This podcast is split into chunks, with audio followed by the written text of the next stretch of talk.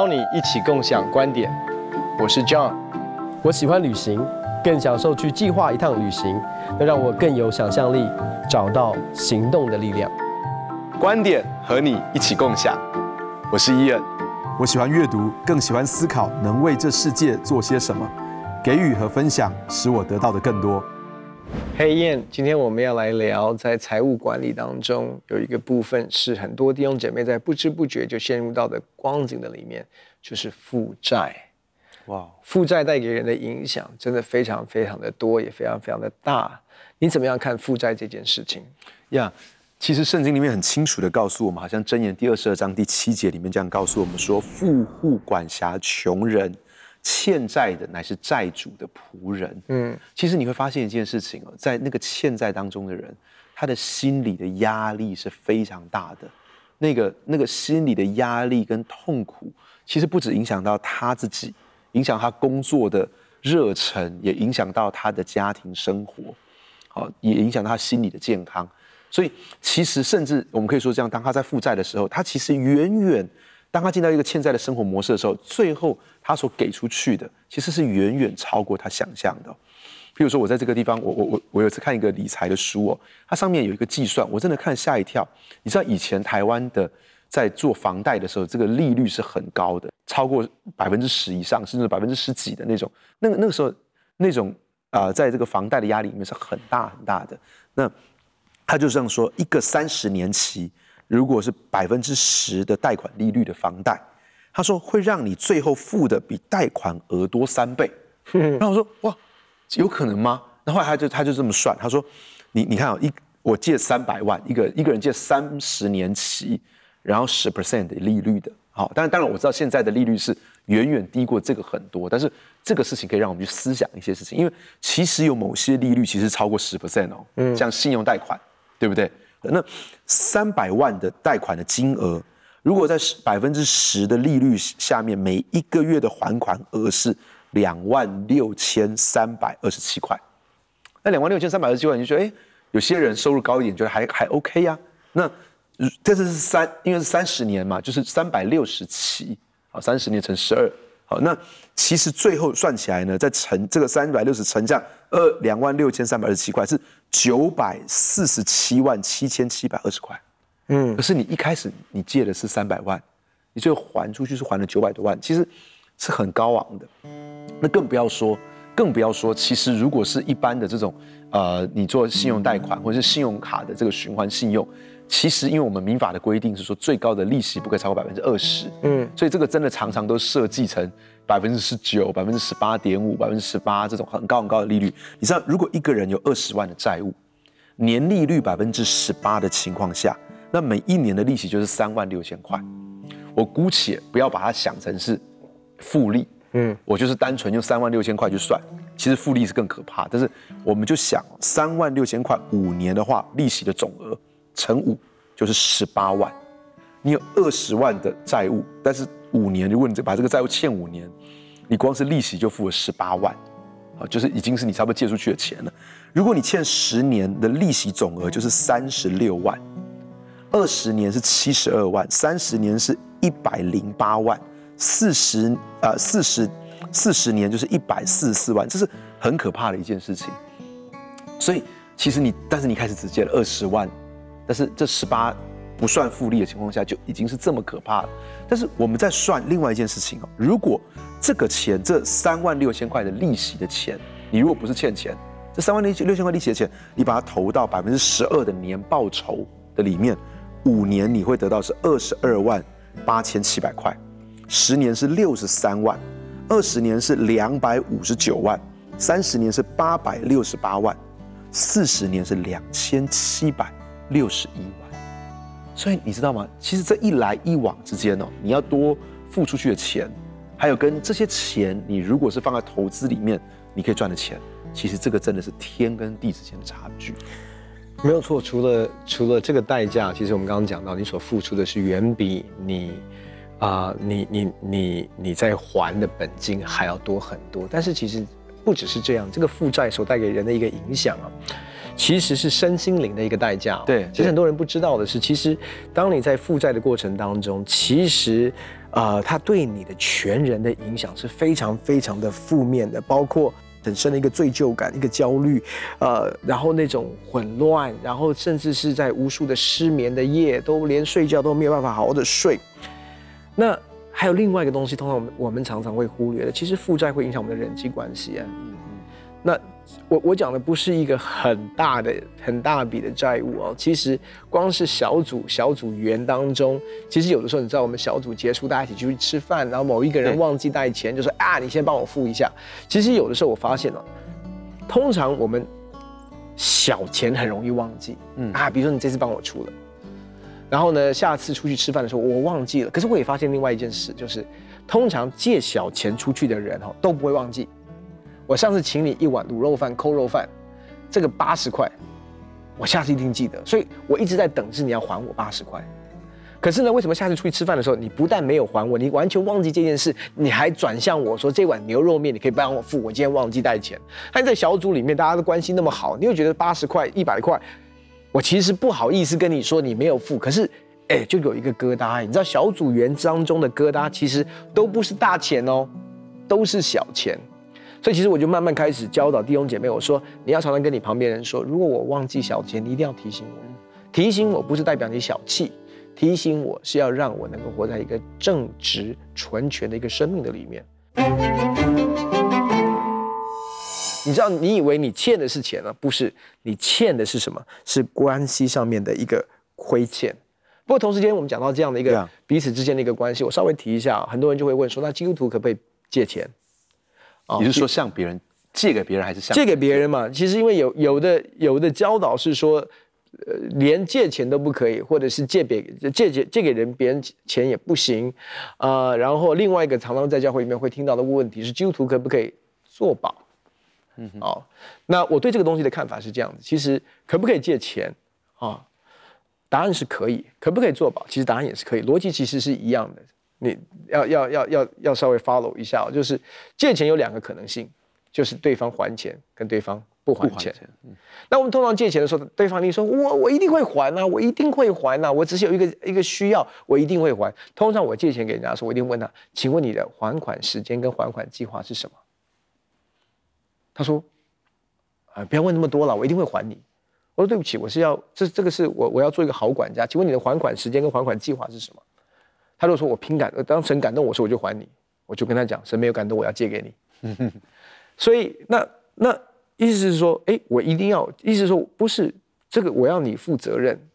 那另外一个是我当我在借钱给对方的时候，我一定会考量这两个可能性：一个是对方还钱，那还钱就没事；那另外有可能性，就只有这两个可能性，没有别的，就是对方不还我钱。啊，那一定有这个可能性，但是我们从来不会考虑对方不还我钱这个可能性。所以，当我在借钱的时候，我要考虑过对方如果不还我的话，会不会影响到我的生活？嗯，我承不承受得了？我承受不承受得了？甚至我要这样的一个想法是：如果今天我借给他钱，他如果不还我的话，我还会 care 吗？还是我们的关系走不下去了？这都是我要去评估的。所以今天，所以曾经有有有有我研究所的朋友，他跑来跟我讲说：“他说，哎，我需要这笔钱。”那我就跟他讲，我说。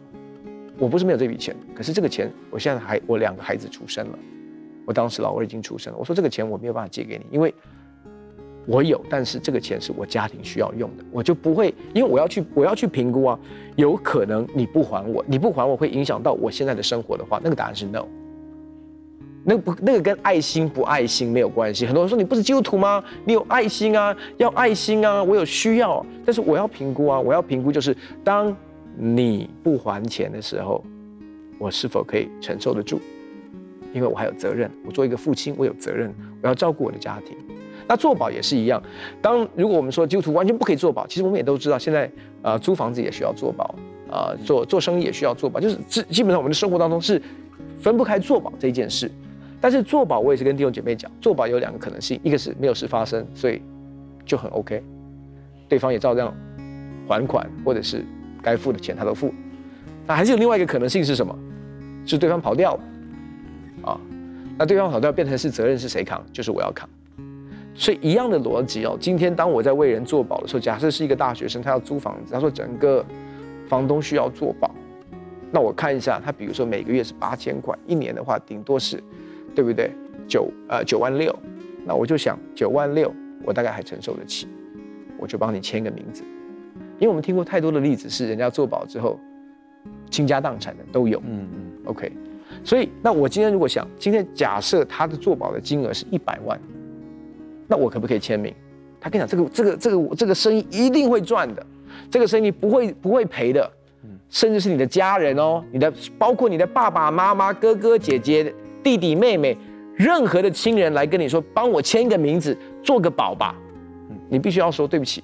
第一个，我没有这个钱，我没有几百万可以，就说有可能生意会失败啊，不会的，不仅对生意这个是就只有有理只有两个可能性，一个做起来，一个是失败。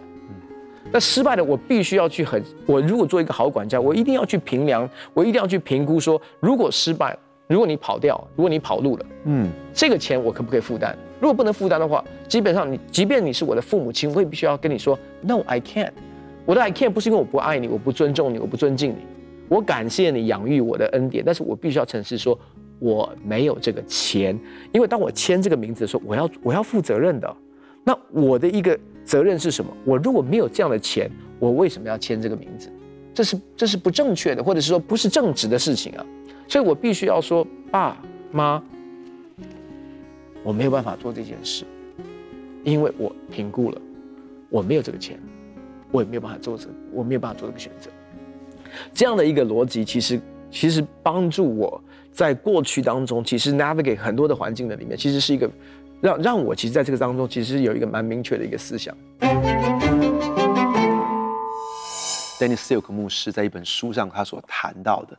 他其实谈到这个像核心圈或是一个同心圆的概念，就是你你今天所谈的，其实是你对自己的能力、承受风险的能力有有没有一个非常确实的一个评估。另外一个，我们对于我们从我们自己再扩出去，我们的家庭的照顾有没有尽好我们该尽的责任跟规划？譬如说，有些有些人他们会去有他们去做为朋友做了这样的保。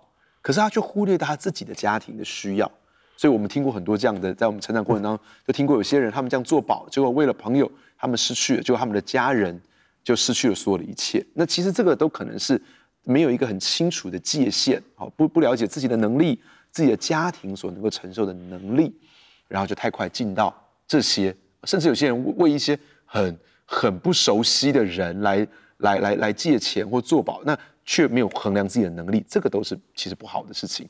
那圣经里面这样告诉我们，刚刚他箴言说，他说欠债的是是债主的奴仆，这个奴仆不只是在财务上面，就是你发现说，哎，我们欠钱的时候，我们所给出去的利息哦，搞不好最后比我们借的本金还要多了。它不只是在经济上，好像你所说的，它其实是内心上的，它可能也是变成健康上的，它也可能变成关系上的。有时候你一看到这个人，你就害怕。有的时候，这个借钱，甚至是我我我曾经听过长辈这样讲，他说有些时候是，你知道吗？你不借钱给他还好，你借钱给他，整个我们的关系都都破坏掉了。就是说他看到你的时候就逃避你，或是觉得啊不舒服的感觉，等等等等的。那所以其实哥林多前书第七章里面这样很清楚的告诉我们说，我们是重价买来的，不要做人的奴仆。所以其实我们我们真的是要很。留意的保守我们自己，神已经把我们从这些债罪债当中赎出来，我们要很留心自己，不要再进到债的里面。另外，罗马书十三章第八节说：“凡事都不可亏欠人，唯有彼此相爱，要常以为亏欠。”那这个经文我们讲说，凡事都不要亏欠人。这个亏欠人呢，其实你可以把它当做是欠债。嗯，你不要欠人。其实，在英文里面真的是这样子。像 New King James 的版本的圣经是这样讲，他说：“Owe no one anything。”你你你不要欠任何人任何东西，或者是 NIV 版的圣经是这样讲，他说：“他说 Let no debt remain。”嗯啊，就是真的不要不要有任何债务一直持续在那边，要去把债还清楚、还掉、清偿。所以我觉得基督徒第一个不要进到债的关系的当中。但是我们当然谈过了，有些时候你求学的求学。的贷款，或者说你买房子的，嗯、但这个不算，为什么？因为它是增值的，对，它是增，因为因为你所第一个，你你你房子的贷款是这个房子的总价值，嗯，是高于你的贷款的，OK，所以所以它本身是这个这个不算是这样，而且当然你只要衡量过，你确实有这样的还款的能力的话，那这个房贷这个不算在这个当中。可是我我说的是，基督徒不要轻易的进到债的关系的里面，也如果我们在债的关系里面，一定要去清偿这些债务。神愿意帮助我们经历财务的自由，帮助我们脱离债务。可是我必须要讲讲哦，在我帮助的许多人当中，其实我会发现，在债务里面的人，常常已经习惯在债务里面的一种生活模式哦。意思是说，其实真的要清偿债务，其实是需要相当的一个决心，因为。人进到债务里面，也不是一一夕间发生的，其实是慢慢的累积，然后债务利息越滚越多。所以换句话说，其实清偿债务需要这个人在他的决心的里面做很大的改变，甚至是很剧烈的调整啊。是，所以我过去曾经在我的热血的里面尝试帮助弟兄们脱离债务的。啊，债务的一个这样子一个历程，那我就发现，后来我自我自己是就是用我的血，用我的热血哦，所以帮助一个弟兄，然后在过程当中，其实拿拿了我自己家里面的一些的呃，本来是就是我们家里面养育孩子的钱或者一些钱，尝试帮助弟兄在一个他的债务的里面帮助他慢慢的走出来，结果其实后来结果并不是像我想象的那么那么美。因为过程当中，我发现一件事，就是我渴望这个人脱离债务，远胜过他自己想要离开债务。嗯，就是我在这边很努力的帮他，甚至用我自己的资源去帮助的时候，结果发现其实对他来讲，这个债务，嗯，清不清楚，他也不太 care。因为有些人他习惯性的在最低，在在一个最低应缴利息的一个循环的里面，他也觉得 it's okay，我的生活继续要过。没关系，反正这个债务继续的累积，好像对我来讲没有实质的一个问题跟影响。所以，我第一个其实是要鼓励，真的要清除债务的人，你一定要下定决心。这就像任何的引头，你要走出来一样，嗯、那个决心是非常不是我们在这边讲这么轻轻松松的一回事啊。嗯，其实是真的是要立定心志，说我真的要要要经历成超自然的恩典在我的里面，但是我需要改变。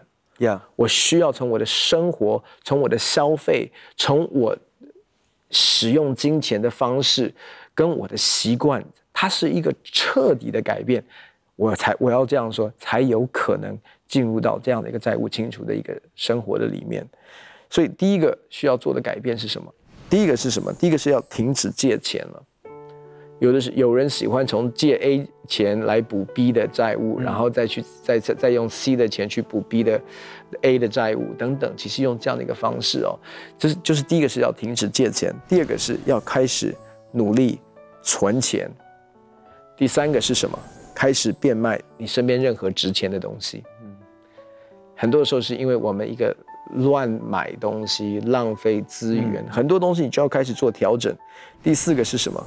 你要工作，工作再工作。嗯，很多想清除债务的，他想要过他过去的生活，他没有想要再多兼一份兼差也好，或者是再多嘎一个什么东西。你没有办法有一个开源，你其实是光是节流的部分有帮助，但是你坦白讲，你就是要是辛苦。其实清除债务的过程当中不是容易的，是辛苦的，我必须要这样讲。那另外一个是很重要的，就是你要忠心的使意，把你的财务的主权交给神。然后最后我要提一个，就是一个滚球，这是从国外一个非常有名的一个基督教的财务财务专家，他所教导的一个清除债务的方式。这个清除债务方式叫做滚雪球出债法。那滚雪球出债法是列出你的债务，然后从最小笔到最大笔，嗯，先不考虑利利息的部分哦，对，因为通常我们都会说，哎，先来处理那个利息最高的，其实不是。他怎么说呢？他说最大笔的债务，通常我们如果去处理那个利息高、可能最大笔的债务的时候，其实会让我们陷入到绝望的里面。因为我要说，债务其实会带出一个绝望感。嗯嗯嗯。如果你先不胜过这个绝望感，嗯，你很难突破。你常常会在当中就想要放弃，这有点跟减重很像。其实说真的，OK，所以这个滚雪球的一个方式是不考虑利息的，它从最小笔的金额开始付。当你把一个小笔金额债债务清除之后，你是会有一种成就感。嗯，这个成就感其实是在这一个清除债务里面是一个非常大的一个 momentum，一个动力啊。对，所以用滚雪球出债法，将小金额的债务一笔一笔的清除，清除之后，你心里面会燃起盼望的。你很需要在债务当中有盼望，嗯、然后你会也会越来越有信心，然后你就会开始在这个 moment。这为什么我说这跟减重也是一样？一开始就觉得啊好绝望，就是假设我这一餐吃个麦当劳也无所谓，反正都已经胖了那么久了，你就会觉得想要放弃。其实它就是一样的那种思维把人辖制住，你知道吗？就是我这边那么努力。啊，又怎么样？我的这个债务那么庞大，我在这边跟了一点，又怎么样？可所以你从一个小的债务清除之后，然后你就 celebrate，然后慢慢你就会进入到这种，因为他其实你要真的知道，一个欠债的人，他是在一个负债的这种思维的里面，其实他那个那种债务是把人压到已经绝望了。但是当你有燃起一点盼望的时候，然后再一点信心，一点盼望，一点信心，不知不觉的。你这样的一个坚持，嗯，到最后你可以经历财务的自由。哎，John，我真的非常喜欢你分享这个滚雪球的拖拖债法。其实，真的好像我们生命当中有许许多多的问题，有些时候我们觉得放在我们的面前，我们真的不知道从何开始。可是，其实从一个小小的任务开始，我记得好像以前我们在课本上读的，有一个人，呃，他的家里面很很混乱，然后有人送给他一束花。他就想说，他要把这束花放在哪里？他就找了一个漂亮的花瓶。他想，这花瓶要放在哪里呢？他就把桌子清干净。他就说，哎，这桌子清干净之后呢，他就把这个环境也打扫干净。然后呢，于是他的家就越来越好。其实我觉得，呃，你今天所谈的一件事情，就是我们怎么样子靠着神，然后有勇气去面对我们生命当中的问题，然后从那个地方开始，一步一步一步，我们跟神同行，然后神就在我们的生命当中。带来越来越多、越来越多、越来越多的改变。我也相信每一个基督徒、每一个人都能够真正的靠着神进到 death free 的自由当中。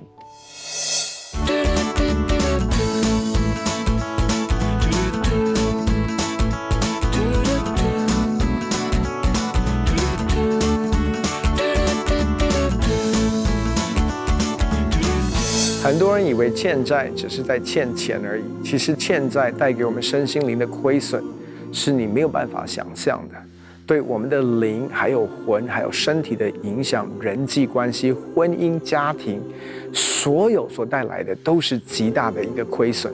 这是为什么圣经叫我们不要进入到一个亏欠的里面，一个负债的一个关系的里面，我们要尽所能的不要陷入到这样一个生活的模式。所以有很多很多的方式可以帮助我们清除债务，但是重点是你一定要下定决心，不要继续活在这样的一个生活模式的里面。很高兴可以跟你分享我们的观点，也欢迎你在网站上面跟我们分享你的观点，共享观点。我们下次见。